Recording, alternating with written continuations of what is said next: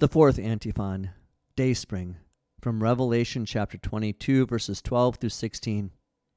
Look, I am coming soon, and my reward is with me, to repay each one according to what he has done. I am the Alpha and the Omega, the first and the last, the beginning and the end.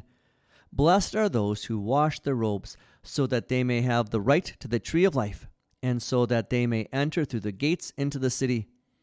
Outside are the dogs, that is, the sorcerers, the adulterers, the murderers, the idolaters, and everyone who loves and practices falsehood.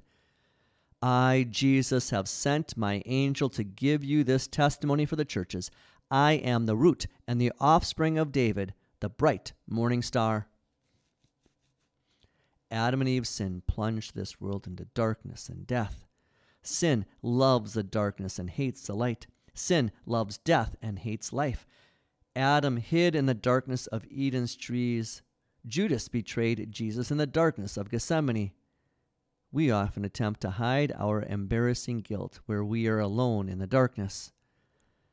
God sent his Son, the light of the world, into the darkness. He is the light that is shining in the darkness, and the darkness has not overcome it. Jesus was born in the darkness so we might be reborn as children of the light. He died in the darkness so we might live in the light of his life. He rose at dawn to usher in the new day of his resurrection. He is the light that chases away our darkness. He is the light that exposes our sins.